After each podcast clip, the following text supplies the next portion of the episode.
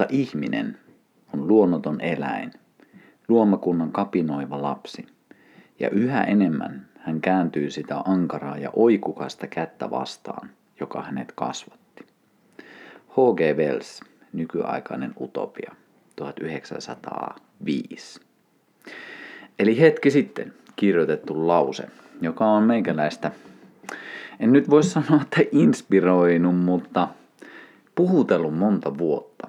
Nimittäin ajatus siitä, että me ihmiset ollaan vieraantumassa siitä ympäristössä, missä me asutaan. Ja se on vähän haasteellista. Niin kuin jokainen tietää, joka on tässä viime aikoina ollut elossa ja elänyt, että tämä meidän aika tuottaa tietynlaiset haasteet myös tässä meidän terveydessä. Ja mun lähtökohta, näkökulma on hyvin pitkälle siinä, että suurin osatekijä, miksi me voidaan, miten me voidaan, on meidän erkaantuminen luonnosta. Mutta tämä ei tietenkään tarvi olla maailmanlopun alkua, vaan päinvastoin, ehkä jopa uuden maailman alkua. Olet varmasti kuullut lauseita, että uudesta normaalista. Mutta mikä ehkä itselle tökkii tässä uudessa normaalissa on se, että mä itse ainakin haluaisin luoda hyvin erilaista, uutta, mahtavaa normaalia. Ja mä en pysty siihen yksin. Mä tarvin siihen luontoa.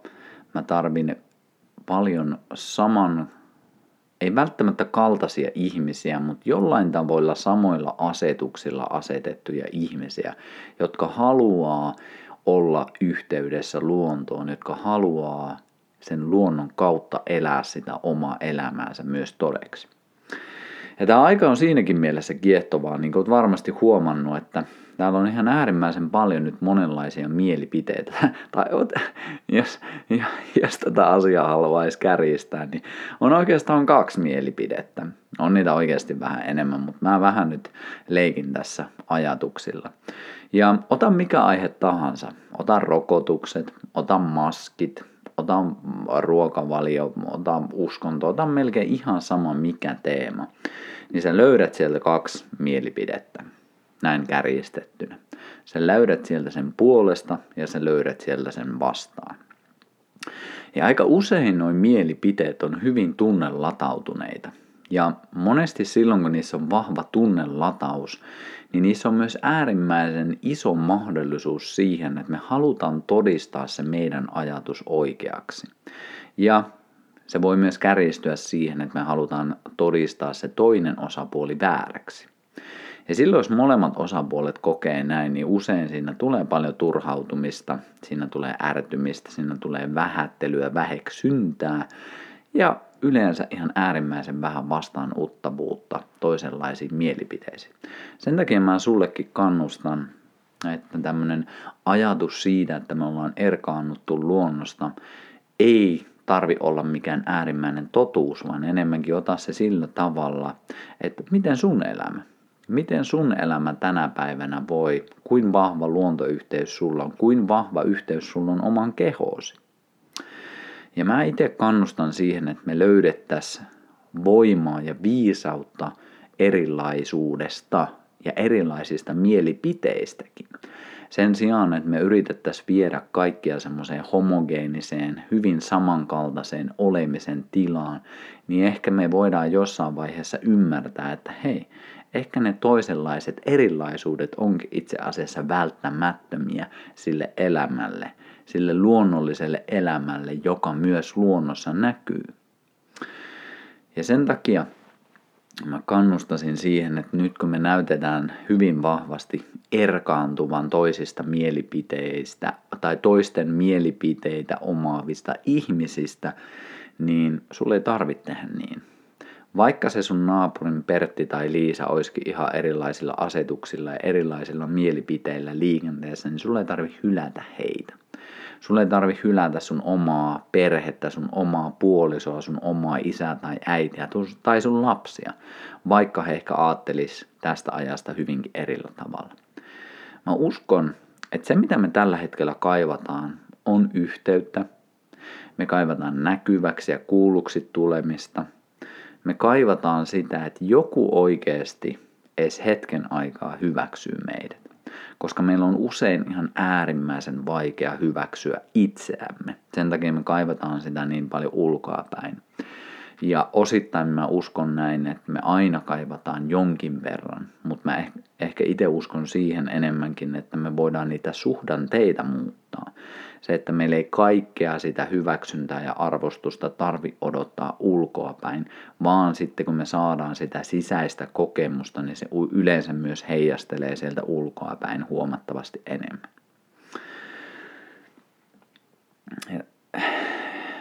Ja nyt jos palataan tuohon erkaantuneita luonnosta teemaan hetkeksi, niin se on mun mielestä ihan äärimmäisen tärkeää monessakin mielessä. Yksi semmoinen teema on ehdottomasti se, että nyt me keskitytään tosi paljon asioihin, jotka hyvin pitkälti ulkoistaa sitä meidän terveyttä ja hyvinvointia. On se sitten, että me puhutaan siitä, että pitääkö se rokote ottaa vai ei, tai pitääkö se maski olla päässä vai ei. Niin näissähän kummassakin on hyvin pitkälti kyse siitä, että joku ulkoapäin ohjaa sitä meidän terveyttä. Ja totta kai kaikki ulkoinen vaikuttaa. Mutta mikä olisi ihan äärimmäisen tärkeää, ja mä itse toivon, että tämä vuosi olisi sellainen, mikä herättelisi keskustelua myös pikkusen laajemmin siitä, että mikä vaikuttaa meidän terveyteen. Ja tässä 3 teemaa, mitä mä käyn nyt nopsaa läpi, mitkä mun mielestä vaikuttaa myös tämän hetken terveyshaasteisiin, mitä me koetaan. Ja ensimmäinen on ehdottomasti se, että sisälläolo. Ja se yleensä tarkoittaa sitä, että me saadaan vähemmän luonnon altistusta. Olisi tosi hyvä fiilistellä sitä, että millaisia materiaaleja, millaista sisäilmaa me hengitetään joka päivä. Suurin osa meidän päivästämme. Mä uskon, että se lienee sanomattakin selvää, että se ilma, mitä me hengitetään, se määrittää hyvin paljon meidän terveyttä. Sä voit miettiä silleen, että sä voit olla syömättä useita päiviä, jopa useita viikkoja ja säilyä ihan täysin toimintakykyisenä. Mutta sitten jos sä otat veden, niin vettä sä kun juot niin, ja oot sen jälkeen juomatta, niin se aika kutistuu huomattavasti pienempään. Sä huomaat jo aika nopeasti se, että nestehukka alkaa vaikuttaa sun jaksamiseen. Mutta sitten kun me tullaan ilmaan, niin puhutaan enää muutamista minuuteista, mitä sä selviät ilman sitä happea. Sen takia jokainen varmasti aika nopeasti ymmärtää sen, että se ilma, mitä me hengitetään, on yksi tärkeimpiä asioita, mikä määrittää meidän terveyttä. Ja nyt jos me mennään siihen, että me ollaan enemmän ja enemmän sisällä, niin se helposti tarkoittaa myös sitä, että se voi olla se sisäilma ehkä jopa homeita sisältää, ehkä muovea, ehkä erilaisia epäpuhtauksia ja monenlaisia muita kuormittavia tekijöitä, joista yksi tieten selkein on se, että luonnon kasvit yleensä puuttuu niistä. Toki muutama kukka siellä täällä saattaa olla, mutta hyvin erilainen ekosysteemi kuin sitten tuolla luonnossa. Ja sitä on hyvä miettiä, että minkälaisella rakennusaineella, minkälaisella hapella sä valmistat sitä omaa sisäistä olemisen tilaa, koska se vaikuttaa sun terveyteen ihan äärimmäisen paljon. Toinen teema, nyt jos miettii tätä aikaa, että me ollaan enemmän ja enemmän passiivisia, me ollaan sisätiloissa, niin helposti se tarkoittaa sitä, että me istutaan enemmän ja enemmän. Ja nyt jonkun mielestä voi olla tosi hassua, että mä puhun istumisesta sen sijaan, että mä puhuisin koronasta tai mä puhuisin jostain muusta, joka näyttäisi, että on paljon selkeämmin tällä hetkellä meidän terveyskeskusteluissa. Mutta jos me oikeasti fiilistellään istumista hetken aikaa, niin se on hyvä ymmärtää, että se on äärimmäisen uusi keksintö. Toki ensimmäiset tuolit on ollut jo muutama 1000 vuotta sitten olemassa, mutta tietynlainen yleistyminen tapahtui vasta 1700-1800-luvuilla teollisen vallankumouksen aikaan. Ihminen, joka on tottunut liikkumaan päivän mittaan ulkona, opetettiin tuolloin istumaan paikoillaan. Ja se on äärimmäisen iso juttu, koska ihminen, joka luontaisesti haluaa kävellä, kerätä, kyykistyä, liikkua, kantaa, eli toisin sanoen olla aktiivinen, joutuu opettelemaan istumaan pitkiä aikoja. Ja ihan näin vaan muistutuksena, se ei ole normaalia, että me istutaan päivässä 5-15 tuntia tuoleissa, jotka kehitettiin tehdasmaiseen koulujärjestelmään aikoinaan. Otan pienen lainauksen. Lainaus alkaa näin. Eräs ihmistä musertavista nykyajan kaupunkielämän olosuhdetekijöistä on istumisen valtava määrä ja liikkumisen vähäisyys, jota se vaatii ja jonka se ihmisiin juurruttaa. Se on ylipäänsä pitkän elämän kannalta haitallista. Tavallisesti paikoillaan pysyttelevän elämäntavan seuraukset estävät pitkään elämisen. Diabetes ja metabolinen oireyhtymä ovat todellisia tappajia, jotka todennäköisesti lyhentävät elämää. Tämä on kirjasta Homo sapiens, luotu liikkumaan. Ja mä itse lisäisin tähän, että vaikka sulle ei kiinnostaskaan pitkä elämä, niin mä uskon, että jokaista meitä kiinnostaa hyvä elämä, laadukkaat vuodet, mitä me pysytään elossa. Ja noihin vuosiin sä voit vaikuttaa, että kuinka terveenä, minkälainen liikkumiskyky on, kuinka kipuvapaasti sä pystyt elämään. Ja tosi hyvä on myös miettiä sitä, että kuinka paljon ihan mielialaan ja vaikka tulehdustiloihin meidän liikkuminen vaikuttaa. Ihminen on tarkoitettu liikkuvaksi otukseksi. Ja sen takia, jos me ruvetaan pikkuhiljaa lisäämään sitä meidän passiivisuutta sisätiloissa, niin meidän terveysnäkymät ei ole välttämättä parhaat mahdollinen. Ja varsinkin kun siihen lisätään tämä kolmas teema, mitä nyt on paljon ollut, eli sosiaalista eristäytymistä. Mä luen jälleen pienen lainauksen. Lukuisissa satoja tutkimuksia yhdistelevässä meta-analyyseissä on toistuvasti osoitettu, että sosiaaliset suhteet ja niiden laajuus ovat tärkeimpiä ennenaikaiselta kuolemalta suojaavia tekijöitä. Niiden painoarvo on jopa suurempi kuin esimerkiksi normaalin painoindeksin, tupakoimattomuuden, kohonneen verenpaineen lääkehoidon tai raittiuden, jotka myös suojaavat ennenaikaiselta menehtymiseltä merkittäväksi. Ihmisen mieli ja ruumis tarvitsevat läheisiä ihmissuhteita voidakseen hyvin. Tämä on Lauri Nummenmaan kirjasta Tunnekartasto, kuinka tunteet tekevät meistä ihmisiä. Äärimmäisen hyvä kirja. Niin tässä kun pikkuhiljaa ruvetaan laskemaan 1+1+1, eli että me ollaan enemmän ja enemmän sisätiloissa. Se sisäilma, yleensäkin ilma mitä me hengitetään, se ei ole enää hirveän luonnollista välttämättä. Me tullaan passiivisemmaksi ja me vielä erkaannutaan toisista ihmisistä. Niin mä oon ihan 100% varma, että jos me jatketaan tällä, ja eihän tässä ole mitään ihmeellistä ja uutta, mutta se on ihan selkeä, että meidän ihmislaji ei tule voimaan hyvin. Ja sitten kun meille koko ajan jollain tavalla lisääntyy se passiivisuus ja näiden vähäiset sosiaaliset kontaktit, niin se ei tue meidän terveyttä, ei meidän vastustuskykyä, eikä yleensäkään sitä palautumista, mitä tämä elämän kuormitus meille aiheuttaa. Ja kun me vielä eristetään itseä siitä luonnollisesta tavasta elää, niin väkisinkin me koetaan sisäistä tyhjyyttä, joita me sitten erilaisilla selviytymismekanismeilla yritetään korjata. Näitä on muun muassa päihteet, huono ruoka, syödään mitä sattuu, passiivisuus, ollaan netissä, katsotaan pornoa, elokuvia, somea, sun muuta. Aggressiivisuus lisääntyy sisällä ja helposti sitten se kohdistetaan toisiin ihmisiin, jos ei ole työkaluja käsitellä sitä. Ja tämä on hyvin pitkälti mun uusimman kirjan Miehen vuoro tuntea ydinsanoma, että kun me erkaannutaan meille tärkeistä asioista, me erkaannutaan siitä ihmisyydestä, asioista, jotka oikeasti tekee meistä ihmisiä, niin me aletaan voimaan huonosti. Ja sen takia tämä on aika karua sanoa tässä ajassa, mutta näihin tekijöihin ei ole olemassa rokotteita tai maskeja, jotka auttavat, vaan nämä on oikeasti tosi asioita, joita jokaisella aikuisella ihmisellä pitää nykyaikana kohdata. Ja koska me ollaan ihmisiä, me kuulutaan Homo sapiens-lajiin, niin meillä on hyvä kunnioittaa sitä lajityypillistä käyttäytymistä, joka tukee meidän terveyttä, hyvinvointia ja olemista tällä pallolla. Mikäli me käyttäydytään itseään kohtaan tuhoisasti, niin me tullaan tekemään samoin myös meidän lajitovereita ja meidän maapalloa kohtaan. Kaikki mitä sussa on, niin se alkaa sieltä sisältä ja sit sä ilmennät sitä ulospäin.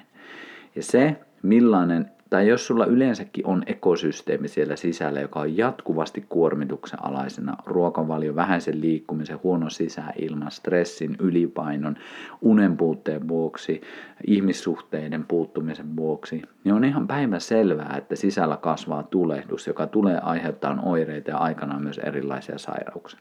Siinä ei ole mitään ihmeellistä ja jokainen tietää tämän kaavan. Ja sen takia mä kannustan, että aloita perusteista, kunnioita niitä tarpeita, mitä meillä ihmisinä on. Niin mä uskon, että tästä oikeasti tulee tosi hyvä juttu vielä. Niin uskomatonta kuin se onkin, niin iso osa näistä länsimaalaisten ihmisten oireista voitaisiin vähentää, ellei jopa kokonaan poistaa tosi yksinkertaisilla perusasioilla. Ihan se, että me oltaisiin sen passiivisuuden sijaan enemmän aktiivisia. Me tehtäisiin ulkoilmassa jotain hyvässä seurassa, niin se jo tekisi meidän terveydelle ihan äärimmäisen paljon erilaisia juttuja. Ja mä tiedän, että tämä kuulostaa yksinkertaiselta, mutta pelkästään joku kävely, pelkästään luonnossa olo. Ja yleensäkin se, että me vähennetään sitä istumista, me vähennetään sitä passiivisuutta, niin se herättelee sun kehoa ihan erillä tavalla. Sen voisi jopa vertauskuvana käyttää, että se on vähän, vaikka me ei ollakaan horrostilassa, niin se vähän muistuttaa sitä, että me kuljetaan päivä semmoisessa horrosmaisessa tilassa.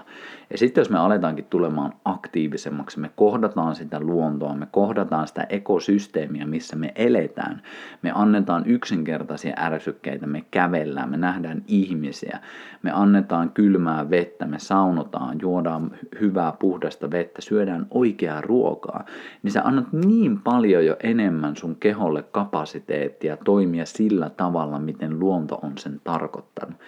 Ja mä itse toivon ja mä haluan nähdä sen, että nämä haasteet, mitä me tällä hetkellä koetaan, ihmiskuntana, ihmislajina, niin ne olisi se meidän herätyskello siihen, että hei, tämä luonnon erkaantuminen ei tuota meille hyvinvointia ja terveyttä, vaan nyt on oikeasti otettava niitä askeleita sitä kohti, että me aletaan yhdistymään enemmän ja enemmän se meidän lähiympäristön kanssa, se meidän oman ihmisyhteisön kanssa, joka siinä on, ja ruvetaan yhdessä luomaan terveyttä, koska on päivänselvää, että mikään yksittäinen ulkoinen asia ei tule näitä asioita poistamaan. Hetkellistä helpotusta ehkä joku asia ehkä voi tuoda, mutta todennäköistä on, että se tila, missä me tällä hetkellä eletään, ja jos me jatketaan saman malliin, niin tulee tuottaa terveyshaasteita ihan joka ikinen vuosi. Ja niin pitkään kuin me ei tehdä niitä perustavanlaatuisia muutoksia lähemmäs luontoa, lähemmäs luonnonmukaista elämää, mikä ei tarkoita sitä, että meillä pitäisi vaikka kaupungeista muuttaa jonnekin luolaan asumaan, ei, vaan siitä paikasta, missä sä just nyt asut, niin sä voit varsinkin Suomen maassa tehdä huomattavasti paljon enemmän asioita, olla vähän aktiivisempi, nähdä vähän enemmän sitä sun yhteisön jengiä, tulla lähemmäksi sitä luontoa, alkaa pikkusen fiilistelemään, että minkälaisia luontoelementtejä sulla on siinä ympärillä, voitko ehkä saada yhteyksiä lähituottajiin tai alkaa ehkä jopa itse viljelemään jotain. Jokaisessa tilanteessa tai vaikka se, että jos sä asut kerrostalossa, niin avaa ikkunoita enemmän, käy vähän enemmän kävelyillä, aloita pienistä asioista ja ala pikkuhiljaa siirtää sitä sun keskittymistä siitä jatkuvasta ehkä huolestumisesta ja ehkä jopa pelosta siihen, että se sun ekosysteemi sisällä, niin se on vahvempi kuin sä ehkä itse uskotkaan. Mutta se kaipaa sitä yhteispeliä sun toimien ja valintojen kautta. Ja jos sä keskityt hyvään, niin se hyvä tulee kasvamaan. Ja mä oon ihan satavarma, että näin tulee käymään. Mutta se ei tule välttämättä olemaan helppo polku ja se ei välttämättä tule olemaan myöskään kivuton polku. Ja tässä on jänniä juttuja tapahtumassa ja katsotaan, miten niissä käy. Mutta mun keskittyminen on aina siinä, että tehdään se oma duunimme ja ei passivoiduta, vaan tullaan aktiiviseksi osaksi yhteisömme jäsenenä. Mä uskon, että siitä tulee äärimmäisen hyvä elämä. Myös sulle. Kiitos kun jaksoit kuunnella. Jos ajatukset resonoi, niin vinkkaa vaikka kaverille, laita vaikka sun tärkeälle ihmiselle tää jako ja kerro mulle, mitä tykkäsit. Oliko näissä höpinöissä mitään järkeä? Nyt ulkona paistaa aurinko, on aika mennä nauttimaan auringossa, kohtaamaan luontoa ja aktivoimaan tätä kehoa. Kaikkea hyvää sulle seuraavan kertaan. Moi.